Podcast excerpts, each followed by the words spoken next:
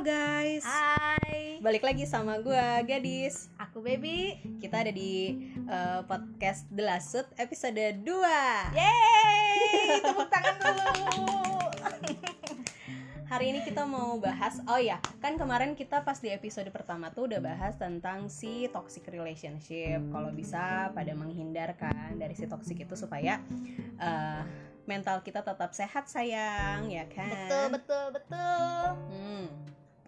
Sekarang kita mau ngebahas ya Tentang setelah kita ada di fase toksik terus gimana sih caranya supaya kita bisa bangkit dari si fase itu? Jadi tentang itu ya hari ini. Nah, tentang bangkitnya. Bangkitnya kehidupan setelah toxic relationship. kayak anjir kayak bangkit dari kubur gak sih? Jangan dong, nanti sangkain sesan. eh siapa dulu lo udah mengalami itu belum udah mengalami masa bangkit atau masih Kalau gue masih on progress, mendingan mbaknya dulu nih yang udah mulai bangkit gitu kan. iya ya iyalah udah lama lah Iyalah. Hmm, sebenarnya sih tapi kalau gue lihat sih sebenarnya lu tuh progres yang lebih bagus daripada gue dalam masa bangkit dari si relation eh, toxic ini Eh, karena gue itu tipikal orangnya tuh sebenarnya cepat move on sebenarnya ya. sebenarnya Hmm. Gue tuh cepet banget move on, tapi eh, kalau masalah hati itu agak susah gitu ya. Apalagi kalau udah lama pacaran gitu kan. Uh-uh. tapi lu nggak nggak eh, hari harinya tuh kan nggak gloomy banget gitu kan kalau gue kan pas lagi toxic tuh ngerasanya hari-hari gue tuh gloomy gitu Ya karena kan lo itu overthinking, Mbak. Aquarius ya iya, ember. Oke, berarti gue gue sharing dulu ya. Kalau gue tuh waktu itu pas lagi toxic relationship itu, eh, pertama-pertama gue menyangkal hal itu terjadi. Awal banget nih, awal banget pas tahu gitu ya. Menyangkal menyangkal gimana nih? itu- menyangkal kalau gue harus mengakhiri hubungan ini gitu. Kayak nggak mungkin hubungan ini tuh harus berakhir gitu. Gak Ah. boleh dan lain-lain kayak masih nggak percaya, masih belum nerima gitu, masih belum mencerna lah gitu. Iya, iya. Lanjut. Terus eh, apa namanya pertama pertamanya sih pertama banget pas tahu triggernya nih anjay gue ada di posisi ini lagi gitu. Nah itu tuh kayak sempet mati rasa.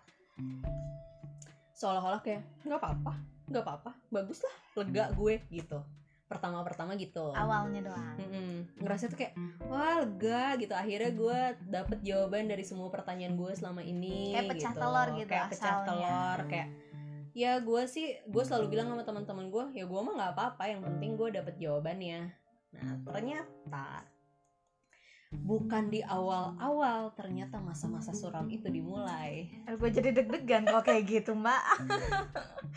Ini kan masih tahap awal nih masalahnya. Iya sih. Gue lupa ya tapi gue lumayan cepet sih sampai akhirnya tuh mm, maksudnya cepatnya dari dari yang gue bilang nggak apa-apa sampai akhirnya menyadari itu ada di masa suram tuh lumayan cepet. Gue tuh sampai bisa misalkan ke kantor terus gue tiba-tiba bisa ke kamar mandi nangis. Terus gue ke kantor temen gue nangis yang sampai kayak lu tau gogoakan nggak? Gogoakan kayak pokok letik sehan gitunya. Eh, Gitu, Terus? Kenapa gue mesti kayak gini? Kenapa dia tuh kayak gitu? Gue kan udah baik sama dia. Kayak gitu gitu loh teringat kembali gitu. iya tiba-tiba tuh kayak sakit hati banget gitu. Terus tiba-tiba nanti kalau ada orang tuh biasa lagi pura-pura nggak ada apa-apa gitu. Tapi tuh di dalam hati tuh stres banget gitu. Di dalam hati di dalam pikiran tuh kayak anjir suram aja masa-masa itu. Sampai gue mikir gini eh gue perlu orang yang gue tuh pengen cerita sama dia tapi dia nggak ngejudge gue gue cuman butuh dia ngedengerin gue tapi gue butuh orang yang emang udah tahu cerita gue dari lama gitu. Bukan yang baru karena kalau cerita sama orang baru agak susah kan. Iya. nah gue pengen orang yang nggak ngejudge gue yang dia ngerti gitu. Yang at least kalaupun nggak ngejudge gue dia juga nggak jadi memihak gue juga gitu. Gue pengen yang netral lah. Akhirnya gue kontak lah ke temen gue yang udah lama banget gue kenal. Gue bilang gue cerita eh gue ada di toxic relationship lagi nih. Gue bilang gitu kan. Terus gue tuh pengen hidup gue balik lagi normal tapi gue nggak tahu gimana caranya. Nah kenapa gue ngehubungin lu? Karena gue tahu mau gue kayak gimana pun gue tuh akan balik lagi ke lu untuk cerita hal ini. Cuman sebenarnya gue juga sedih sih kenapa gue tuh harus balik lagi ke lu setiap kali masalahnya tuh menyedihkan buat gue gitu. Iya iya. Kayak gue cerita ke lu sama ke Rini gitu ya. Gitu kan kenapa giliran ketemu sama lu lagi tuh gue tuh harus menceritakan yang sedih-sedih lagi gitu. Bukan yang happy happy iya. gitu ya. Kan nggak pengen ya kita ketemu sama temen kayak gitu kan. Untungnya dia tuh eh, cukup ngerti walaupun dia bilang gini gue juga sebenarnya nggak mau ketemu sama lo dalam kondisi kayak gini gitu. Jadi menurut gue setiap kali gue harus ketemu lo dengan kondisi ini tuh sedih buat gue karena kayak gue belum bisa tenang gitu kayak seolah-olah tuh gue kayak ngelepasin lo tuh kayak salah jadinya gitu. Nah eh, selama hari-hari itu tuh gue sedikit sed- demi sedikit tuh cerita. Nggak semuanya langsung gitu. Jadi misalkan hari ini gue cuman cerita yang gue inget aja yang pengen gue ceritain. Yang lagi keinget. Heeh. besoknya gue cerita lagi sampai akhirnya dia bilang gini tapi kok lu nggak nangis? Bedanya bedanya sekarang lu cerita ke gue tuh udah nggak nangis lagi. Dia bilang nggak kayak dulu. Ya nggak aja. Nggak tahu habis apa yang mau ditangisin. Masih kayak gitu tuh. Awalnya? Hmm. Terus hari demi hari, hari demi hari, kebenaran kan dia cowok ya. Jadi gue ngerasa tiba-tiba gue satu hari itu gue pernah sampai akhirnya nangis. Cuman gara-gara dia memperlakukan gue baik banget. Terus gue ngerasa kayak gue udah lama nggak diperlakukan sebaik ini. Terus gue nangis terus dia nanya gadis kenapa? Nggak apa-apa. Kok gue ngerasanya lu baik banget ya? Terus dia bilang gini lah kan lu baik berarti harusnya gue memperlakukan lu juga baik dong oh gue tahu pasti ini siapa yang diomongin. gak usah. Gak usah disebut namanya. Gue tahu gue tahu gue tahu namanya. Terus eh, dia tetap baik kan? Terus gue bilang "Mm, eh enggak. Dia bilang gini ya memang harusnya kalau misalkan orang baik terus kita juga memperlakukan dia dengan baik kan iya sih tapi gue nggak ngerasa kayak gitu. Gue udah baik sama mantan gue tapi kok mantan gue nggak baik sama gue kata gue gitu. Sampai akhirnya tiba-tiba gue bilang gini kok gue pengen nangis ya? Nggak apa-apa kok kalau lu mau nangis mah nangis aja. Lu mau setiap hari ketemu gue nangisin si mantan lu juga nggak apa-apa sok aja. Kalau emang itu bisa bikin lu lebih tenang. Baru lah di situ gue nangis gue ngeluarin semua isi hati gue yang selama ini tuh nggak pernah ada orang yang tahu. Hmm. jadi misalkan gue bilang sama dia gue tuh sebenarnya selama ini tuh ngerasa nggak pernah dihargain. Gue tuh sebenarnya selama ini ngerasa gue tuh diperlakukan kayak gini. Gue tuh sebenarnya nah tapi itu tuh semua orang nggak ada yang tahu. Dan gue tuh selalu kayak nutupin itu. Jadi kayak gue juga nggak mau bilang bahwa dia tidak memperlakukan gue dengan baik. Gue juga nggak mau gitu ngeluarin itu buat diri gue sendiri aja. Gue nggak mau. Satu hari gue mengeluarkan itu semua yang sebenarnya gue umpetin gitu. Dan dia bilang gini gue tuh nggak nyangka ya kalau ternyata lu sakit hatinya sedalam itu. Kayaknya sebenarnya lu sakit hatinya dari udah lama deh bukan baru. Tapi lu lu terus-terusan bertahan padahal lu tahu lu sakit hati. Tapi lu nggak eh, caps gitu dari si kondisi itu lu malah terus bertahan. Jadi si sakit hati itu tuh ibaratnya yang tadinya belum jadi akar tuh sekarang udah jadi akar yang kuat. Kayak akar beringin iya udah jadi kayak pohon gitu. Jadi Iya, buat iya, iya, iya. ngeluruhin sakit hati lu tuh butuh waktu yang menurut gue lama dia bilang gitu. Dan di masa suram itu gue tuh selalu nyalahin diri gue sendiri. Pantesan ya gue tuh ditinggalin soalnya gue tuh gini. Pantesan ya gue tuh ditinggalin soalnya gue tuh nggak asik jadi cewek. Soalnya gue tuh nggak update jadi cewek. Soalnya gue tuh udah nggak cantik lagi. Soalnya gue tuh udah nggak muda lagi gitu oke terus? Terus eh, terus-terusan aja gue kayak eh, selalu ngomong kayak gitu. Sampai mungkin temen gue tuh enak sendiri kali ya kayak apaan sih si gadis nyalahin dirinya sendiri mulu? gitu. Terus dia bilang lah gadis ini kalimat yang paling gue inget. Kalau misalkan ada orang yang nyakitin hati elu dan elu sampai kayak sekarang nih ngerasa kalau lu tuh nggak worth itu tuh bukan salah elu sama sekali bukan salah elu salahnya itu adalah di orangnya. Karena berarti orangnya itu gak bisa ngelihat value yang ada di diri lo sendiri.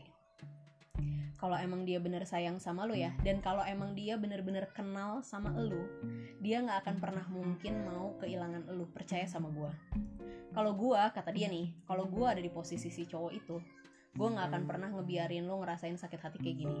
Karena gue tahu apa yang ada di dalam diri lo gue tahu value nya lo nah kalau misalkan dia sekarang kayak gini itu bukan salah lo sama sekali.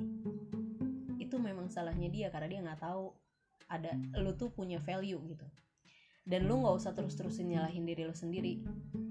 Karena itu nggak bagus ya pasti kandasesi hubungan tuh ada salah lu ada salah dia. Tapi nggak melulu ini tuh karena lu. Iya sih. gitu. Nggak tahu kalau gue sih waktu itu sih selalu kayak Iya, iya, nyalahin diri gue sendiri gitu kan. Coba aja ya kalau gue tuh masih cantik. Coba aja ya kalau gue tuh nggak rese jadi cewek gitu. Padahal ya lu rese juga pasti gara-gara dianya rese kan gitu. Iya iya benar-benar. Hmm. Akhirnya dari situ gue menjalani hari-hari masih biasa aja tuh. Masih suka sedih masih suka nangis. Sampai satu saat gue capek kayak gitu terus. Gue sampai yang nggak mau lewat jalan ini karena inget dia. Nggak mau lihat mobil ini karena inget dia. Nggak mau lihat motor itu karena inget dia segala macem. Ribet takut. ya anda. ribet takut. Tapi jadinya tuh jadi trauma gitu.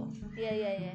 terus sampai akhirnya gue selalu dibarengin sama si teman gue ini dan gue ngerasa kayaknya gue udah mulai membaik. Karena gue selalu disuguhkan dengan harusnya laki-laki laki-laki tuh memperlakukan lu kayak gini contoh kecilnya misalkan kayak nggak ngebiarin lu pulang malam sendirian misalkan kayak gitu. Simpel sih ya. Menurut orang tua mungkin eh, mak- maksudnya menurut kita yang anak muda ya gue masih bisa pulang sendiri gitu. Tapi sebetulnya memang udah kewajiban dia ngejaga kita gitu. Nah dari situ-situ tuh gue ngerasa kayak oh iya ya harusnya gue diperlakukan sebaik ini ya sama si cowok gue kok gue enggak ya? gitu. Berarti kan ada yang salah gitu. Akhirnya gue bilang sama dia gimana ya caranya? Gue pengen hidup gue normal lagi gue bilang gitu. Normalnya kayak gimana? Dia bilang. Ya gue pengennya hidup gue biasa aja bangun pagi tuh nggak usah mikirin dia. Itu keingetan wehnya. iya lu suka gini kan misalkan habis putus. Nggak tahu ya kalau gue ya hari ini dia bakalan ngechat gue nggak ya gitu. Hari ini tiba-tiba gue bakalan ketemu dia nggak ya? Gitu Itu awal-awal putus gua kayak gitu. nah gue tuh pengen hidup gue normal gitu. Gue nggak mau gue bangun pagi keingetan dia tuh gue nggak mau. Akhirnya dia bilang gini. Ya udah gini aja deh. Sekarang coba lu pikirin kira-kira apa sih yang bisa bikin lo happy banget sampai akhirnya lu nggak inget lagi sama dia. Apa ya? Ya apa pun yang bikin lo seneng. Yang bikin lo seneng apa? Dia bilang gitu. Terus gue nggak tahu jawabannya. Yang bikin gue seneng apa karena karena selama itu tuh gue kayak selama gue pacaran itu kan gue ngerasa gue tuh senengnya kalau lagi bareng sama dia. Hmm. udah kebiasa gitu. Jadi pas giliran yang bikin lo seneng apa? Bingung gue Terus akhirnya lu mendapatkan itu gimana? Caranya ya? gue mi- mikir kan apa ya? Emang yang bikin seneng tuh maksudnya yang kayak gimana sih? Gue nanya gitu. Eh, ya apa kayak kalau cewek kan biasanya ke salon atau belanja atau apa gitu terus gue bilang gue nggak suka ya ke salon gue nggak suka belanja. Terus apa dong? Atau gini deh apa hal yang pengen banget lo lakuin tapi belum pernah lo lakuin sama sekali padahal lo tahu lo tuh bakalan bahagia kalau ngelakuin itu? Ada sih tapi kayaknya kampungan deh buat beberapa orang. Dan Emang kayaknya itu kayaknya itu receh banget emang gitu. apa yang kepo anjir? kampungan sih kalau menurut orang ya. Gue pengen jalan-jalan di seluruh taman kota Bandung yang dibikin sama Ridwan Kamil Oh, enggak juga sih buat gue. nggak kampungan ya? Enggak sih. tapi kan buat orang-orang tuh kayak apaan sih lo Lu misalkan tau kayak nggak gue pengen naik bandros. Oh gue udah pernah. Gue belum pernah gue pengen banget emang sih kampungan tapi kayaknya lucu aja gitu kan. Nah yang kayak tuh gitu pernah. Kayak misalkan gini gue pengen nongkrong di Taman Vanda padahal kalau kita lewat kan apa sih tuh orang-orang nongkrong situ? Kampungan banget gitu kayak gitu mikirnya tapi padahal gue tuh pengen banget ngelakuin itu. Akhirnya dia bilang gini yaudah yuk mulai sekarang setiap sore kita ke taman-taman kota Bandung yang lu pengen kunjungin tapi belum pernah. Dan akhirnya gue ngelakuin itu. Dan itu menurut gue tuh kayak gue kayak anak kecil yang baru keluar rumah yang kayak iya ampun seneng banget ya ya ampun seneng banget gitu. Bagus ya gitu ya. Bagus banget. Iya lihat deh ada sepeda yang disewain kayak kayak gitu. Emang ada ya ada yang biru itu? Iya. Oh itu. Ya, ya itu kan bisa kita kan harus bikin kartu gitu kalau iya gitu. imani. Iya, pakai iya. imani. Terus dia bilang gini lu tuh ke mana aja? Bandung tuh udah ada taman ini dari kapan? Terus lu ke mana aja selama taman ini udah ada? Ya kayak nggak ada yang mau nemenin. Kayaknya kampungan. Kalau kayak gitu apaan sih? Apa yang kampungan? Akhirnya dari situ setiap sore gue jalan di taman setiap kota eh, kota Bandung semuanya. Gue bilang gue pengen camping. Ya udah nanti kapan-kapan camping. Terus akhirnya gue camping beneran. Gue pengen eh ke jalan kaki sore-sore tapi ya pokoknya semuanya gue lakuin yang gue pengen. Dan itu tuh ternyata kayak akhirnya gue lupa beneran loh sama si mantan gue gue mulai bisa bangun pagi nggak inget dia. Gue mulai bisa setiap hari nggak nungguin kabar dari dia lagi. Walaupun misalkan ada masa-masa sulit gitu ya tapi udah nggak suram. Sampai trigger lagi ada trigger lagi tuh. Abis itu udah gua ngerasa kayak gue udah mampu ya menjalani hidup tanpa bayang-bayang doi. Eh tiba-tiba doi ngechat bangsat emang ya. Kan gitu ya masalahnya. Doi ngechat terus habis doi ngechat gue pikir gini kan ah gue udah biasa lagi kok. Ya udah gue ketemu aja. Gue menentang diri gue untuk ketemu sama dia. Dan itu cukup berhasil. Karena dia sampai kayak kamu sekarang udah berubah ya. Kamu sekarang udah lebih happy ya kelihatannya. Kayak gitu dan itu kayak eh gue ngerasa aha gue menang gitu awalnya Iya, karena pada pada awalnya tuh eh ka- karena kakak gue pernah bilang gini, hubungan itu pada saat berakhir bukan nggak ada kaitannya sama menang atau kalah. Jadi mau lu putus sama dia karena apa pun tuh nggak ada siapa yang menang siapa yang kalah nggak ada sama sekali. Jadi kalau lu udah putus terus lu masih eh, mau ya gue pengen happy biar gue menang dari dia. Itu tuh salah. Hmm, gitu. Oke. Dan si temen gue selalu mengingatkan gue gini gadis jangan pernah diniatin lu pengen hidup bahagia buat ngeliatin ke dia kalau lu bahagia. Itu salah berarti ya? Salah. Oke. Terus terus dia bilang balas dendam terbaik adalah bener-bener hidup bahagia. Jadi bukan ngeliatin tapi memang lu bener-bener hidup bahagia itu adalah balas dendam yang paling baik. Dan menurut gua iya karena pada saat akhirnya gua merasa bahagia gua nggak perlu balas dendam lagi. Hmm. gue jadi udah nggak peduli dia mau ngeliat gue bahagia apa enggak terserah bodo amat gitu. Yang pasti gue udah bahagia gitu. Jadi pas ketemu dia lagi juga udah biasa gitu. Jadi eh, cukup lama prosesnya. Nggak nggak yang sebentar gitu nggak. Gue mah kayak bisa setahun setengahan gue bisa biasa lagi. Bener-bener sampai akhirnya ketemu dia terus gue bisa normal biasa lagi itu dua tahun. Jadi pas ketemu dia tuh udah baik-baik aja udah bener-bener. Gue ketemu lagi gitu ya sama mantan gue udah baik-baik aja. Udah nggak ada masa suram. Malah gue udah lupa kalau dia udah pernah nyakitin gue dan Nya, itu menurut teh. gue iya dan itu menurut gue kayak oh ini ya bahagia tuh gitu. Jadi pas giliran ketemu sama dia lagi terus gue udah nggak inget sakit hatinya lagi tuh dia bilang kamu tuh berlapang dada banget ya orangnya gitu.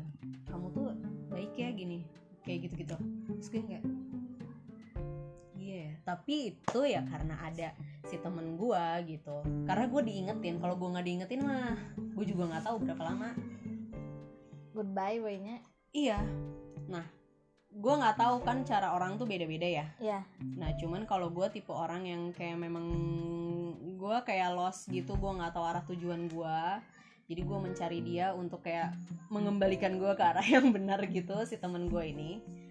Dan itu uh, works gitu. Tapi ya si partner guanya juga harus mau bersabar gitu. Karena kan banyak orang yang mau nemenin lo galau tapi pas giliran lu cerita pas lu lagi galau inget sama dia apa sih lu bahas dia mulu? Gitu kan ada kan? Ada ada Nah, ada, ada. padahal pada saat itu menurut gue tuh gue nggak butuh itu gitu. Karena kan kita tuh tetap pengen didengerin gitu. Iya. Dan itu tuh tetap ada di dalam perasaan kita. Jadi menurut temen gue itu adalah hal yang wajar ketika lo tiba-tiba inget dia dan sakit hati nggak apa-apa lu puas-puasin aja ngeluapin semua isi hati lo tentang dia. Ntar juga akhirnya tuh lu udah ada di titik yang kayak udah nggak ada yang mau gue ceritain lagi. Gitu. Itulah cerita bangkit gue dari si toxic itu. Oke kalau gue sih sebenarnya belum bangkit bangkit banget kali ya. Karena masih baru banget iya ya kan? karena masih baru banget. Kalau masalah move on mah gue cepet move on orangnya. Tapi ya itu kalau gue tuh tipikal orangnya tuh eh aku bisa move on tapi harus ada pengganti hmm. kalau aku tuh gitu dari dulu oke cowok diganti cowok gitu Mm-mm.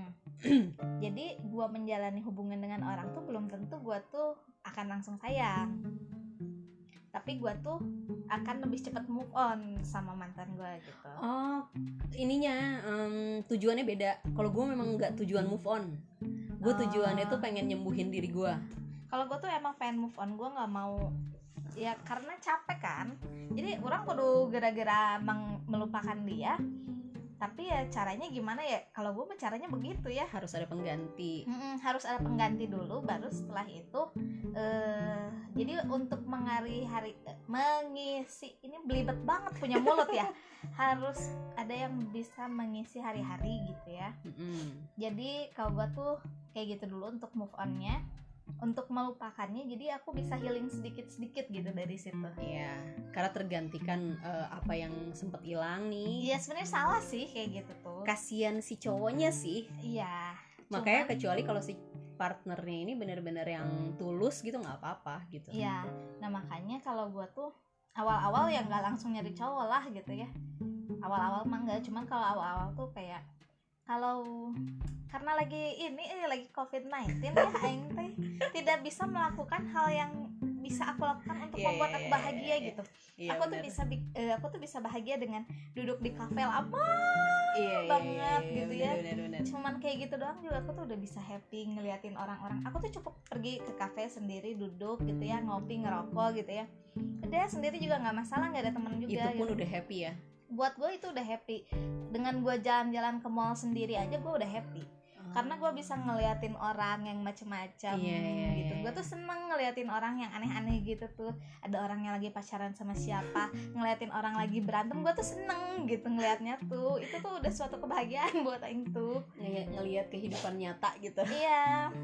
Jadi kalau misalkan Oh. ada anak-anak ABG gitu ya, gue liatin lucu juga mereka gitu loh. Itu tuh udah udah Ah. bikin gue seneng sebenarnya. gue tuh nggak kayak gitu loh gue tuh malah kayak kayak malah baper ya kalau kayak gitu Enggak, gue mah nggak pernah baper malah. Enggak enggak gue malah kayak gini kalau lihat ABG ya ada yang pacaran gitu ya, terus gue dalam hati atau gue pengen banget ngomong sama mereka sambil lewat hey nggak usah terlalu serius sayang ya bentar lagi juga kamu putus gitu Kalau gue tuh ngeliatin, hmm, masih pada muda aja mereka kayak begitu. Belum tahu dia real life-nya kayak gimana kan gitu. iya, Jadi gue seneng aja ngeliatin orang-orang gitu Atau misalkan ada orang-orang yang baru ketemuan Biasanya kan gue tuh biasa nongkrong di General kok kan Mm-mm.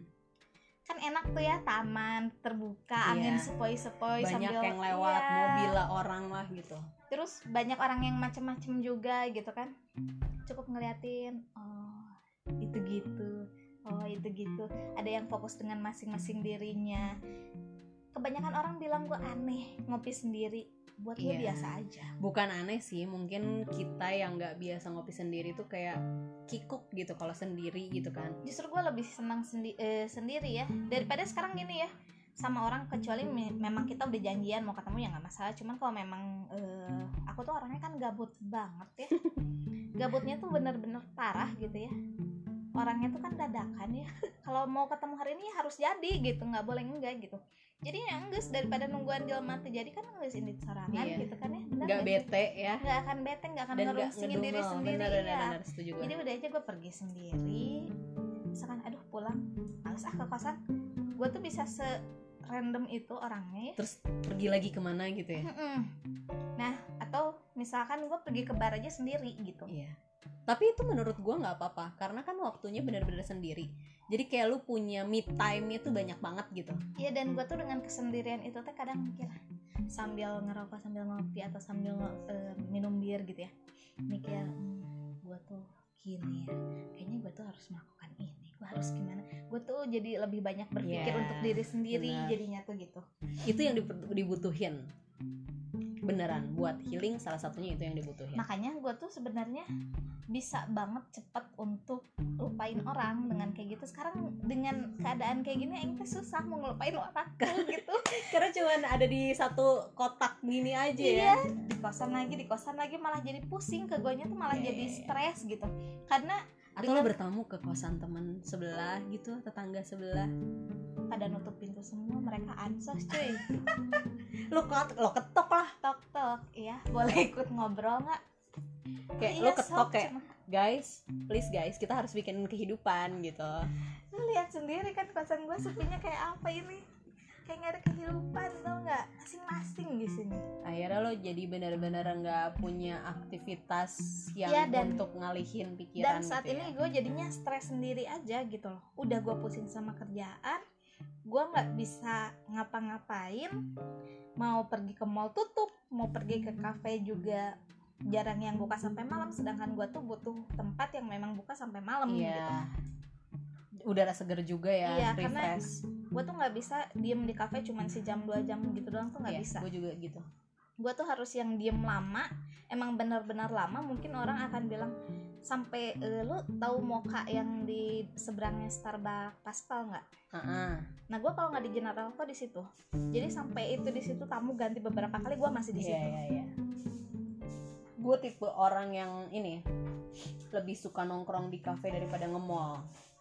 Jadi gue kalau misalkan ketemu temen gue daripada eh kita jalan-jalan nih kamu nggak nggak suka. ide rek naon atuh balanya masing-masing mending menempang melikeun teh bener tuh Makanya mendingan kita tuh beneran eh, di kafe ngobrol. Udah lama kan kita nggak ketemu gitu kan. Jadi tuh banyak yang diceritain. Terus kadang-kadang kalau udah habis pembicaraan tuh bisa ngomentarin orang lain yang lewat sih bener. iya benar Pas ibu-ibu nya kadon mersihan. Kita lagi bikin podcast ini. Si ibu apa aja ngobrol? Gimana cara dia bangkit? Kali dia punya pengalaman yang sama. Jadi ya untuk saat ini gue belum bisa bangkit banget ya. Gue belum bisa mengatakan bahwa gue bangkit dari si toxic relationship ini tapi setidaknya yang lo lakukan salah satu upaya untuk bangkit kan Iya gitu, untuk dengan- bangkit Mm-mm. Dan kebenaran gue kerja sekarang 12 jam ya Jadi gue banyak menghabiskan waktu di tempat kerja gitu ya Jadi udah pusing sama kerjaan nggak Iya. begitu kepikiran dia Cuman kalau udah balik ke kosan tuh Anjing kepikiran Ada aja gitu yang selewat serut, iya, iya. serut. Padahal Iya, foto-foto di handphone udah gue hapus cuy iya iya itu sih yang bete. Nah pas lagi momen-momen kayak gitu tuh eh gue juga sama sama lo. Jadi gue lebih milih kayak aktivitas di luar supaya kayak banyak kegiatan gitu. Karena kalau udah nyampe rumah tuh memang pasti ada aja yang kelewat gitu apa kayak gitu. Atau tiba-tiba ada yang nanya eh gimana sih itu? Gitu kan. Apa kabarnya? Gitu. Eh males gitu. Tapi kalau kita sibuk di luar kan mau ada yang ngechat mau ada yang nanya kayak nanti lagi aja atau mungkin dia udah lupa gitu dia Iya. pernah nanya itu gitu jadi menurut gue memang si bangkit dari si toxic relationship itu salah satunya adalah benar-benar kita harus punya waktu untuk me time untuk healing. Betul. Itu penting. Healing benar-benar perlu. Karena kan si toxic itu benar-benar ngaruh ke si mental health itu.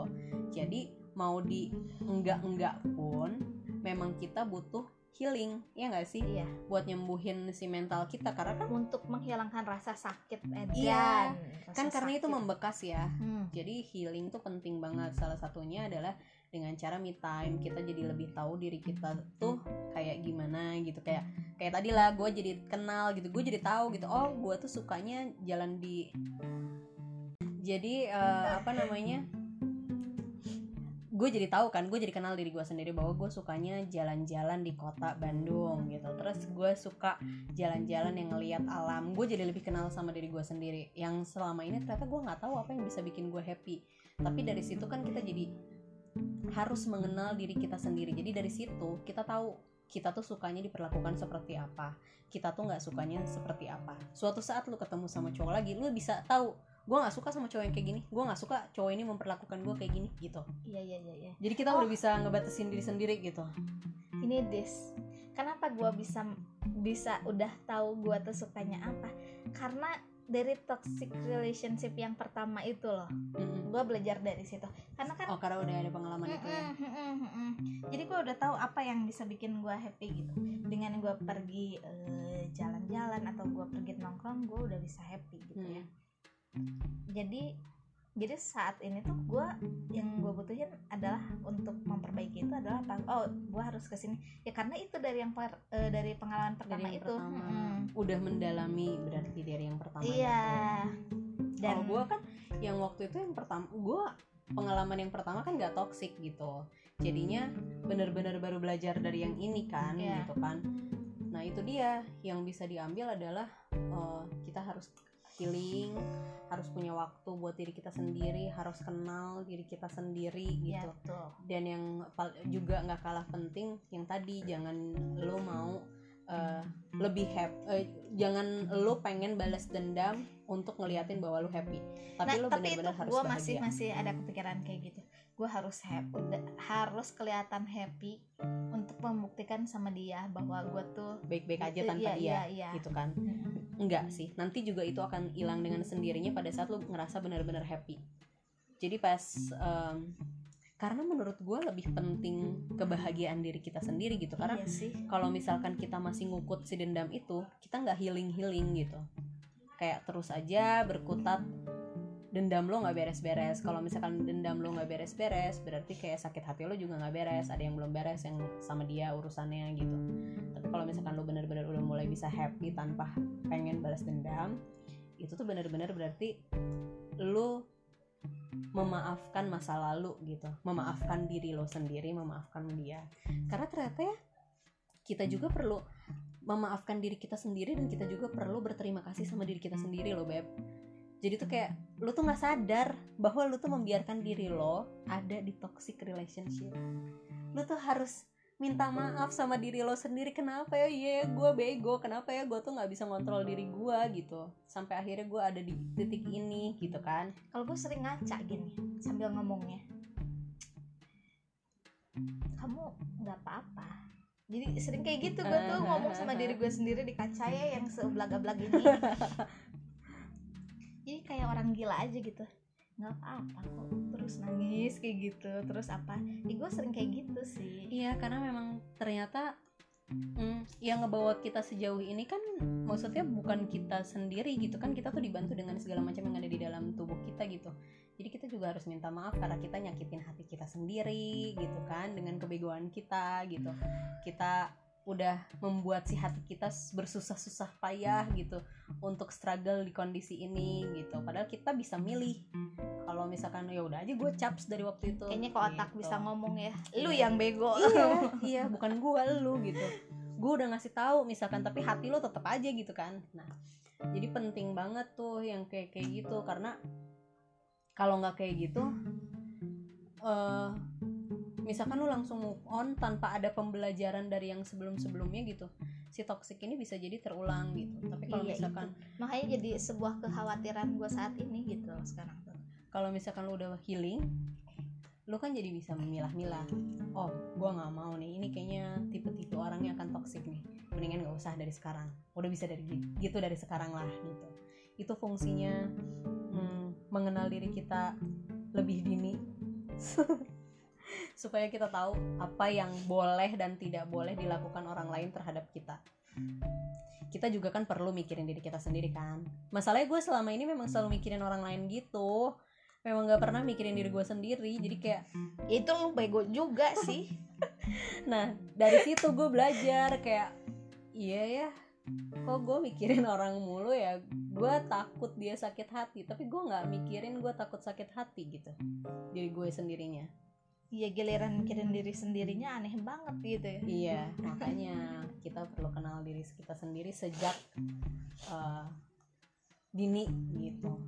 Jangan terlalu terbuai lah. Tapi harus juga cepat bangkit dari si toxic itu So guys, jadi kalau kalian juga sedang mengalami ini harus cepet bangkit ya guys ya.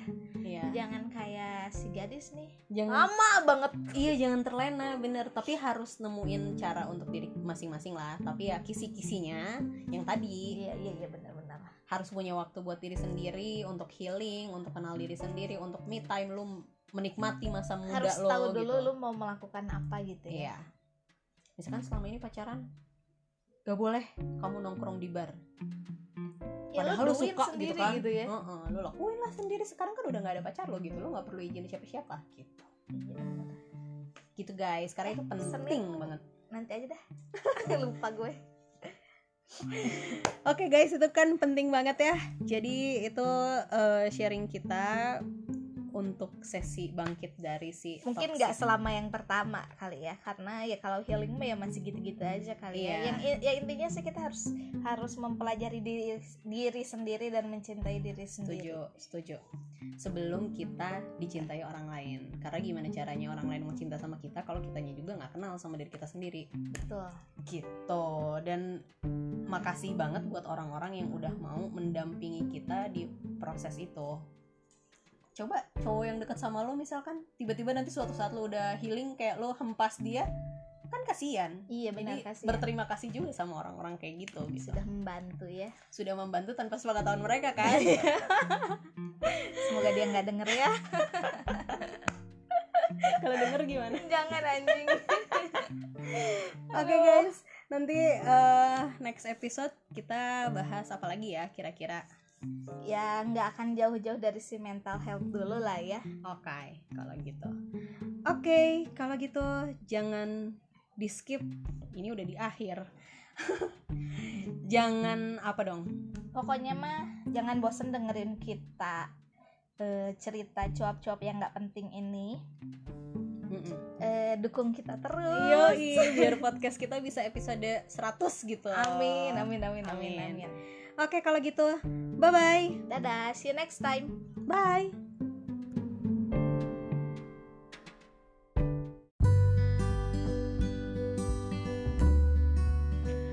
Halo guys, di episode 2 ini kita bahas tentang caranya bangkit dari toxic relationship. Kalau misalkan di episode 1 kalian udah dengar semuanya nih, itu kan semua based on pengalaman kita. Nah, dari si pengalaman itu kita share juga gimana caranya kita bangkit. Jadi buat teman-teman yang lagi ada di fase toxic relationship atau misalkan kalian lagi juga mau bangkit dari posisi itu, kalian wajib banget dengerin episode 2 kali ini. Oke, kita akan launch itu besok di jam 7 malam seperti biasa. Um, stay tune, see you tomorrow.